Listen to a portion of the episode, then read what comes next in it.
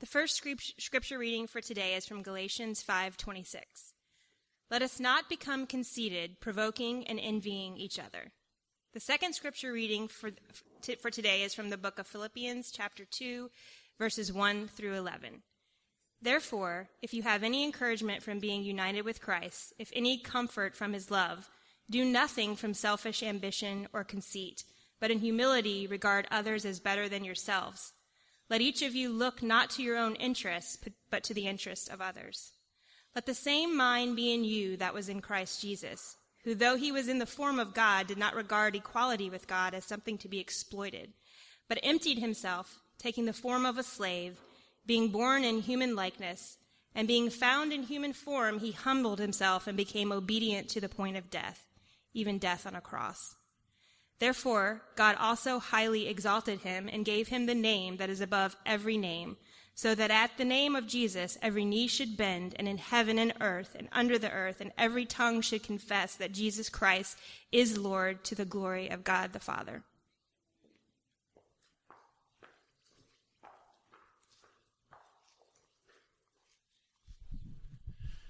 Galatians is spelled with three A's. There's no O in Galatians. That was uh, that was my mistake. Sorry about that. Uh, negative emotions, part five. You've stuck with us. Um, we're looking this morning at maybe my favorite one so far, inferiority and inadequacy. We've looked at anger and frustration and depression and despair last week. In between, we had worry and anxiety and guilt and shame. And then this week we're coming to inferiority and inadequacy. And the idea of the series is to look at all these things through a Christian lens and, and to ask, is there anything that Christianity in particular has to say about these problems? So we'll, we'll do that this morning with inferiority. And as far as the structure of the sermon, it'll be one of those where uh, there's no headings or sections. It's just, I've got five propositions, five full sentences that I will give to you one at a time as we go. We'll put them up on the screen too so you can follow along. So five propositions, five points, five statements about inferiority and inadequacy. Number one, inferiority and superiority are two sides of the same coin. They are two ways of obsessing about one's ranking. Inferiority and superiority are two sides of the same coin. They are two ways of obsessing about one's ranking. I know that when I introduced this topic today, there were a number of you that thought inferiority, thinking uh, lowly of yourself, feeling like others are above you. Well, that's actually not my problem. I, I have the opposite problem. I have a I have a superiority complex. I think I'm above others. I think others are beneath me. So this message isn't for me. And um, the first thing I want to say is, well, they're, they're the same thing. They're basically the same thing. Inferiority, superiority, bas- exactly the same problem, which is this obsession with how you rank. Glenn Gabbard is this uh, prominent American psychiatrist and psychiatry professor at Baylor. He's written a bunch of textbooks and award-winning guy. And uh, in the nineteen eighties, he was the, the one to focus in on that narcissistic personality disorder has two subtypes, a grandiose subtype, which is what we think of with narcissism, but then also this insecure subtype. And it's both narcissism. It's bo- both of those are equally an obsession with yourself and how you rank with respect to others. And in saying that, he's just picking up on something that's nascent in, in Adler's theory. Adler, uh, Alfred Adler, first one to really hone in on inferiority complexes, picking up on Freud. And, and Adler says this in the early nineteen hundreds. He says, we'll put this up on the screen. We should not be astonished if in the cases where we see an inferiority complex, we find a superiority complex more or less hidden. On the other hand, if we inquire into a superiority complex and study its continuity, we can always find a more or less hidden inferiority complex. It's a package deal. It's a package deal, and superiority may be at the, the forefront and inferiority hidden underneath, or vice versa. But they're the same thing, this obsession with how you rank with respect to other people. Same problem. And the reason I start with this psychology stuff is to show you how remarkable the Bible is, because I want to show you this verse uh, from Galatians Uh, that Sally just read, that the, where Saint Paul basically says the same thing several thousand years before the fields of psychology or psychiatry were ever invented. So the verse again is uh, Galatians fifth chapter, twenty-sixth verse. Let us not become conceited, provoking and envying each other. Let us not become conceited, provoking and envying each other. I'll spend a few minutes just on this one sentence. Three key terms there: conceited, provoking, and envying. So first, provoking. We think of uh, provoking as like, you know, taunting, or, you know, one one football player uh, tries to provoke another football player to commit a personal foul, that kind of thing. Um, but the, the literal meaning of the word provoke is uh, provoke, voke, like voice, vocal, call, and pro forth, to call forth. And the sense of it here is this this challenging of another person. Because why? You think you're better than they are. You think you're better than they are, and so you, you challenge them. You issue them a challenge. You know, prove prove otherwise. And it's rooted in a sense of superiority. To provoke, you have to think you're superior. I'm better than you. I'm challenging you to prove otherwise. So that's the, the superiority side of it. Provoking. Second word, envying. Uh, the opposite. You know, envying is not when you're looking down on someone, challenging them. Envying is when you're looking up at someone and mad about it. Bitter because they're better than you, because they have something that you don't have. This inferiority. Superiority and inferiority right together. And why we're interested in this is because he says they come from the same root. Let us not be conceited, provoking, and envying each other. They're both conceit. They're both forms. They're both ways of being conceited. They're both narcissism. Paul says the same thing that Glenn Gabbard says and Alfred Adler says. Superiority and inferiority are two sides of the same coin. They're both an obsession with one's ranking with respect to other people. That's the first point. Point number two, we're driven to obsess about our ranking because we feel that we don't have intrinsic worth. We're driven to obsess about our ranking because we feel that we don't have intrinsic worth.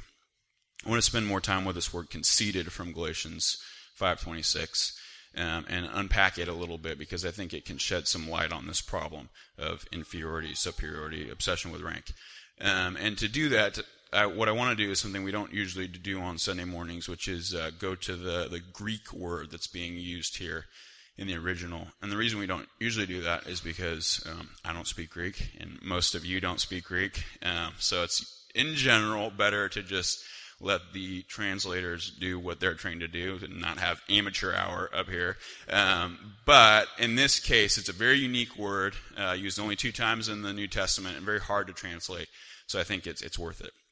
So in the King James, the King James used to translate this word that we now translate it as conceited. The, the King James used to translate it as vainglory. Um, they just made that word up. It made its way into English. Obviously, it's not very popular anymore. But they made it up uh, in the sixteen hundreds as a literal translation of the Greek here, which is kenodoxa. Keno meaning empty, and doxa meaning glory, like uh, the doxology, singing glory to God. Um, kenodoxa, empty glory. Empty glory is the word that is being used here, vainglory. And what that word does is points to something that's very true about conceit, which is uh, it's rooted in this sense of, of emptiness of, of glory in and of ourselves. Now, the word glory is kind of a hang-up too. You know, we we think of glory in terms of uh, like the glory of God in a religious context, or maybe even sports glory or military glory out on the battlefield. Um, but translating that in kind of more common parlance, uh, the Hebrew word for glory that's used all throughout the Old Testament is the word weight, the word heavy, the word for heavy. And that's what glory essentially is. Glory is about weight. It's about heaviness. It's about mattering. You actually matter. You're there. You're substantial. Even in English, that word matter. You matter means you're material. You have substance. If something is not important, it's immaterial. So glory means you matter. And this word, kenodoxa, empty of glory, is essentially saying weightless. You don't matter, the sense that you don't matter. You say, well, how does that word relate to conceit? Why would they translate that? Conceit, isn't conceit being full of yourself and puffed up? What is this, this about not mattering or empty of glory? Well, actually, the word conceit, you know, means uh, deception. You know, like a, a literary conceit is uh, something you pretend is true for the sake of the story. So a conceited person, essentially, is somebody who knows deep down that they don't matter. They feel this this emptiness, this glory vacuum, this sense that they don't count. And then they go around trying to deceive everybody and prove otherwise. They go around trying to, you know, they know there are nobody, and they go around trying to prove that there are somebody. And with that, of course, always comes this fear that you're going to be found out, you know, that somebody's going to see beneath the facade and realize that there's really nothing there. You're just an insubstantial, immaterial person. You're not really worth much, but you try to keep the, the facade up. And the best way to do that, if you don't have this sense of intrinsic worth, if you have this glory vacuum deep down, the best way to try to convince yourself that you do matter is by comparing yourself to other people. Because you might not have any intrinsic worth, but maybe you can have comparative worth. You know, I'm not really truly worth anything, but if as long as I'm better than that guy, you know, then I can feel like I'm worth something. So this this fixation on superiority, you have to be superior because that's the only way you can know you're worth anything. Or conversely, you know, if it turns out you don't measure up well, then all of a sudden that's crushing, because that's the only standard of value you have. The only sense of worth you have is in relation to other people.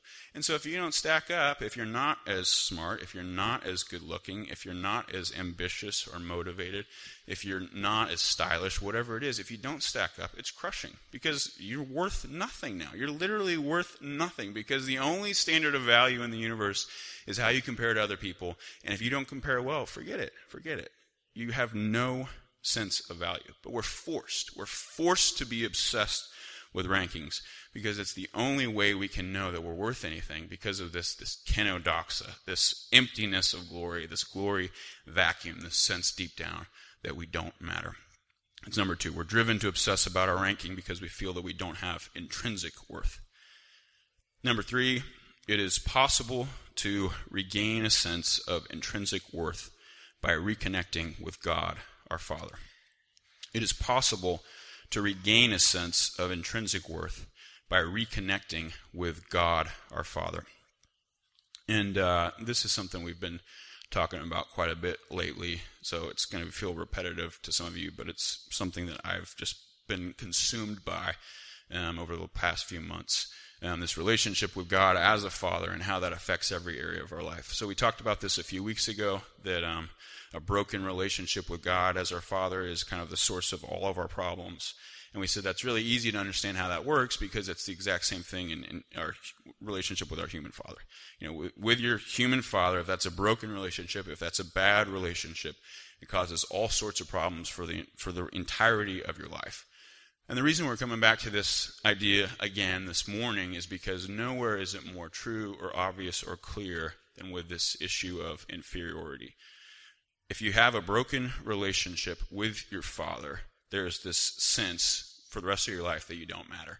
And you can either respond to that, you know, just with this insecurity and kind of hiding, or you can respond to it with this overcompensating and really being driven to achieve. We talked about how uh, most of the great men of history have had bad relationships with their father, and so they're trying to prove that they're worth something. Either way, but there's just this sense that you're you're not worth anything. Let me read you a, a quote here. This woman says, "I'm struggling with fear. I push past one spell of it and discover myself as a special human being. Then I get to another stage and think I'm mediocre and uninteresting.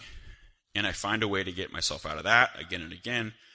My drive in life is from the horrible fear of being mediocre. That's always pushing me, pushing me, because even though I become somebody, I still have to prove to myself over and over again that I'm somebody.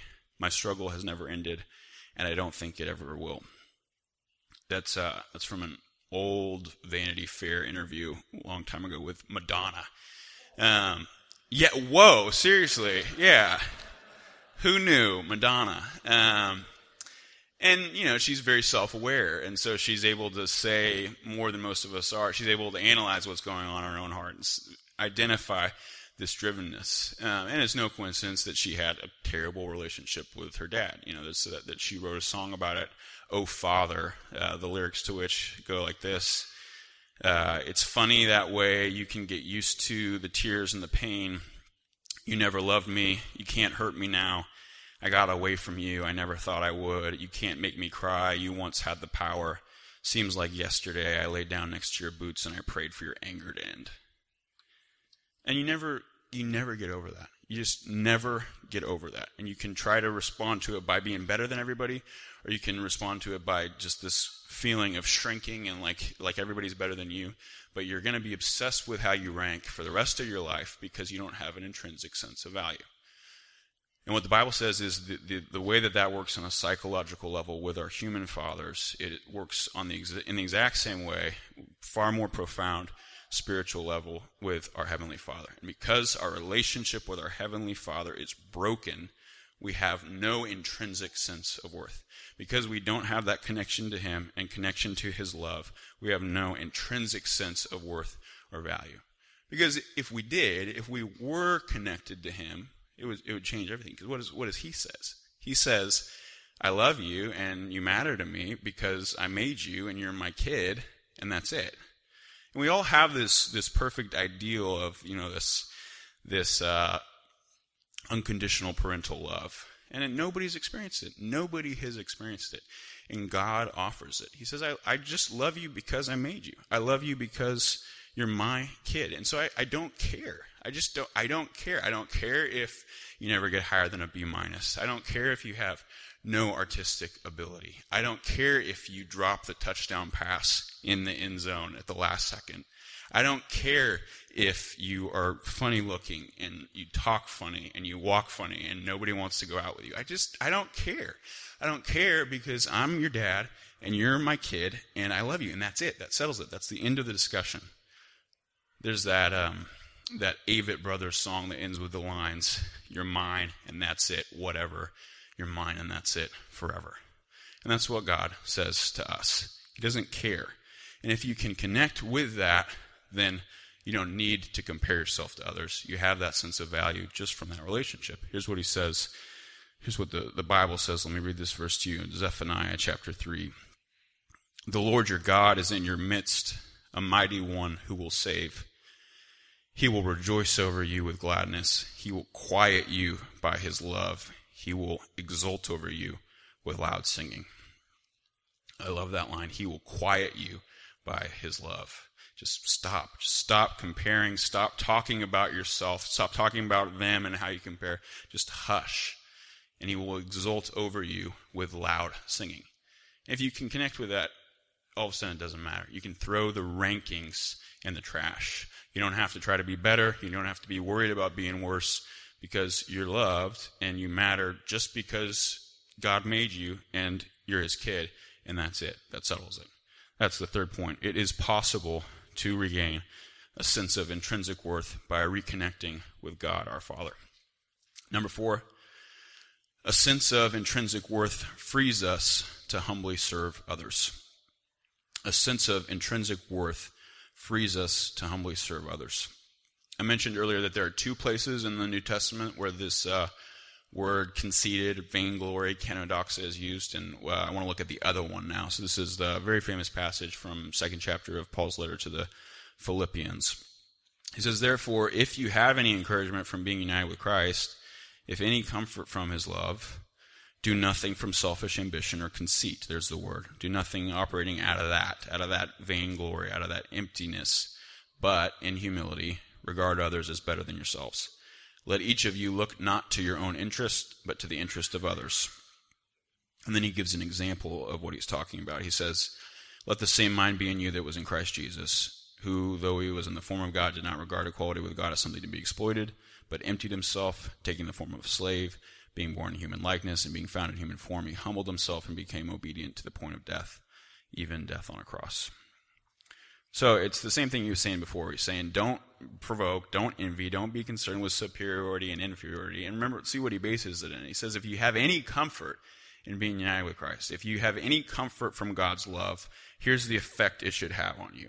It should make you no longer conceited, not in the, not just in the narrow sense of being puffed up, but in this broader sense we've been talking about, about obsessed with rankings. No longer obsessed with rankings because you feel His love, and so now you're able to humbly serve others. This in this line, uh, consider others better than yourselves. I've looked at this passage, I don't know, must, several dozen times. Um, in group settings with people reading it and trying to figure out what it means. And the question is always, well, how? How do you do that? How do you consider others better than yourselves? And the, the honest answer is you can't um, as long as you're in this rankings game. It's impossible because to consider others better than yourselves means death, means you're valueless. But if you have this independent source of value that's separate from the rankings, then it's easy. It's easy to consider others better than yourself, because who cares? And you can humbly serve them. And what we're hitting on there is that the uh, the ideas of pride and humility in the Bible are very different than the common conception of the ideas of, of pride and humility. Because the, the way people think about it, and I've heard people talk about it in this way, is, well, okay, I, I know the Bible says that it's bad to be proud, but, I mean, you got to have healthy self-esteem, right? You got to have confidence. So isn't there kind of like a, a fine line there between those?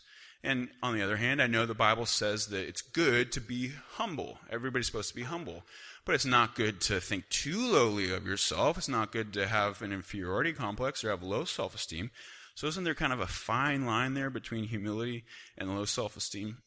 And that way of viewing it is completely wrong. Could not be more wrong. Could not be more backwards. Because what were we saying at the beginning? Inferiority and superiority are the things that are two sides of the same coin. And what the Bible says is, it's not that there's a fine line between pride and healthy self-esteem, like that one's just a higher degree of the other. No.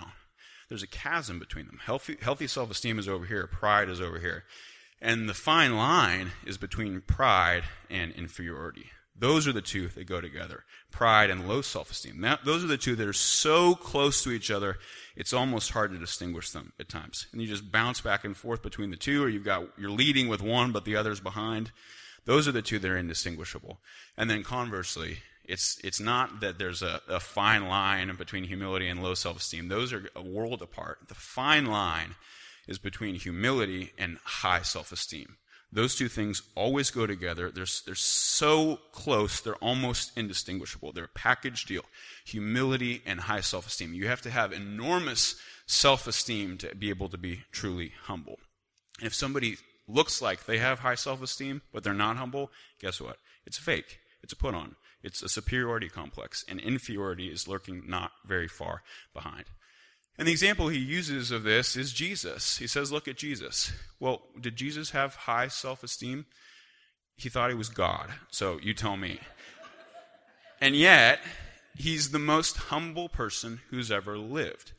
And that's not like a that's not like a both uh, like a paradox. Like he has high self-esteem and yet he was humble. No, they go together. They're the same thing. You have to have high self-esteem, this enormous sense of self-worth from an independent source, in order to be able to humbly serve others and not matter to you and not get to you. And the converse, uh, the, the the foil, the opposite of Jesus is Satan, who has tremendous pride, more pride than any other being in the universe, coupled with this crippling sense of inferiority. High self-esteem and humility go together. And it's not until you have this sense of confidence and self-worth from God's love, from your connection with God as your Father, that you're able to humbly serve and put others above yourself, because all of a sudden the rankings don't matter anymore. That's number four. A sense of intrinsic worth frees us to humbly serve others. Fifth and finally, number five, humble service is the path to the high ranking we so desperately wanted in the first place.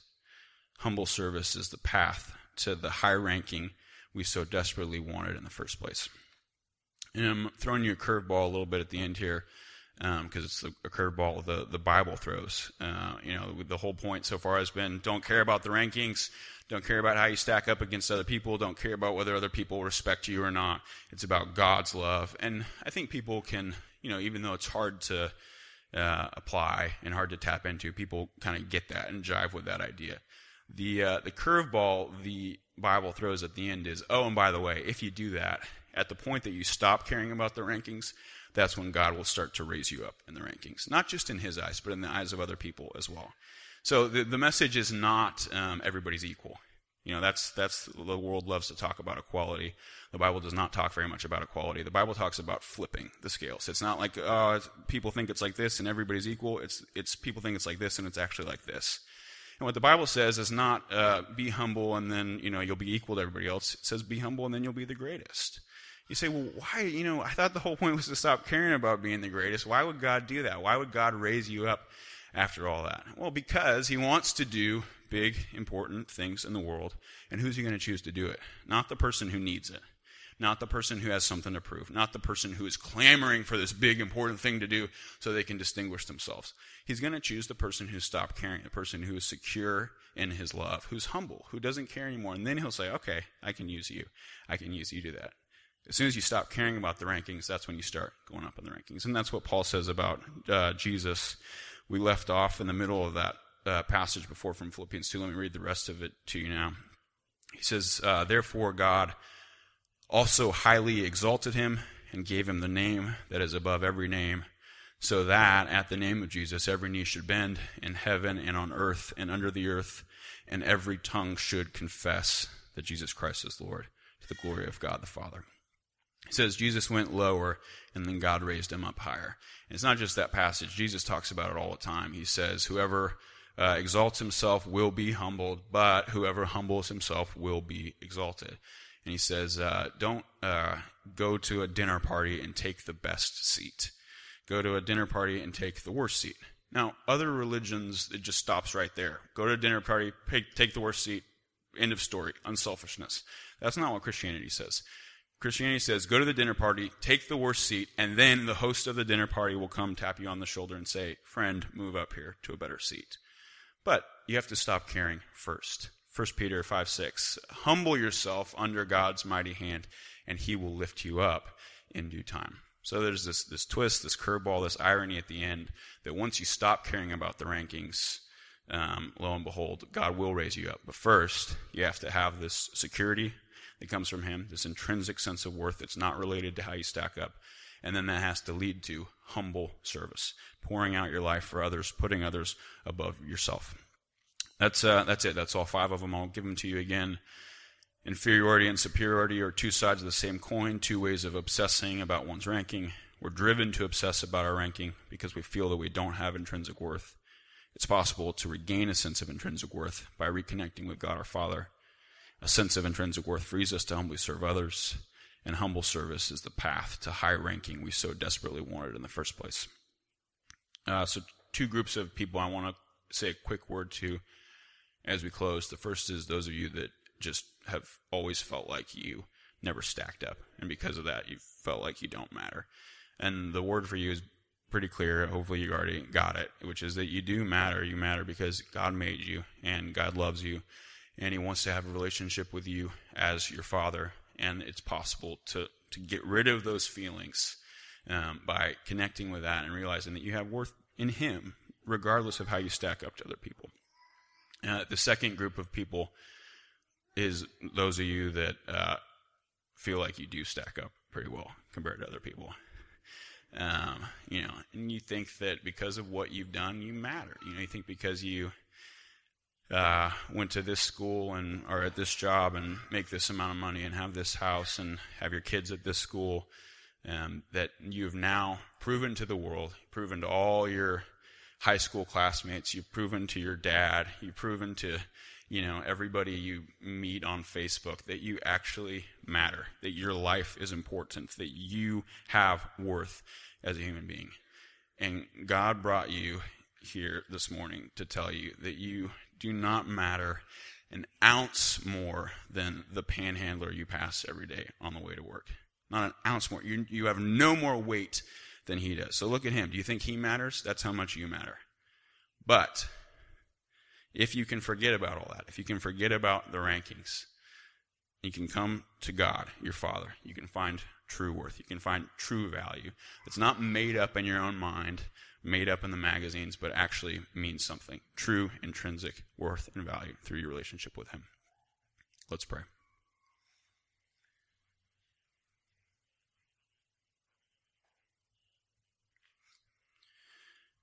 God, we're just always looking around. We're constantly looking around, trying to see if we're better or worse.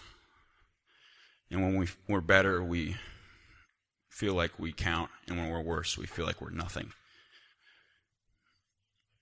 God, we want freedom from this terrible, cruel game that we all play and can't seem to stop playing. We want to be free from it. We want to have the sense that we matter, that we have importance and glory, not because of how we stack up, but because we're made and loved by you. I pray that you would speak to our hearts this morning. I pray that you would convince us of that. And I pray that out of that confidence and high self-esteem and sense of worth, we would then be able to serve others, to put others above ourselves, to, to be the, the lowliest, to stoop down, and to put ourselves at the bottom um, with the confidence that you'll take care of us and you'll love us no matter what, and you'll raise us up if you see fit. We ask these things in the name of Jesus Christ, who modeled for us what it means to put himself lower. Amen.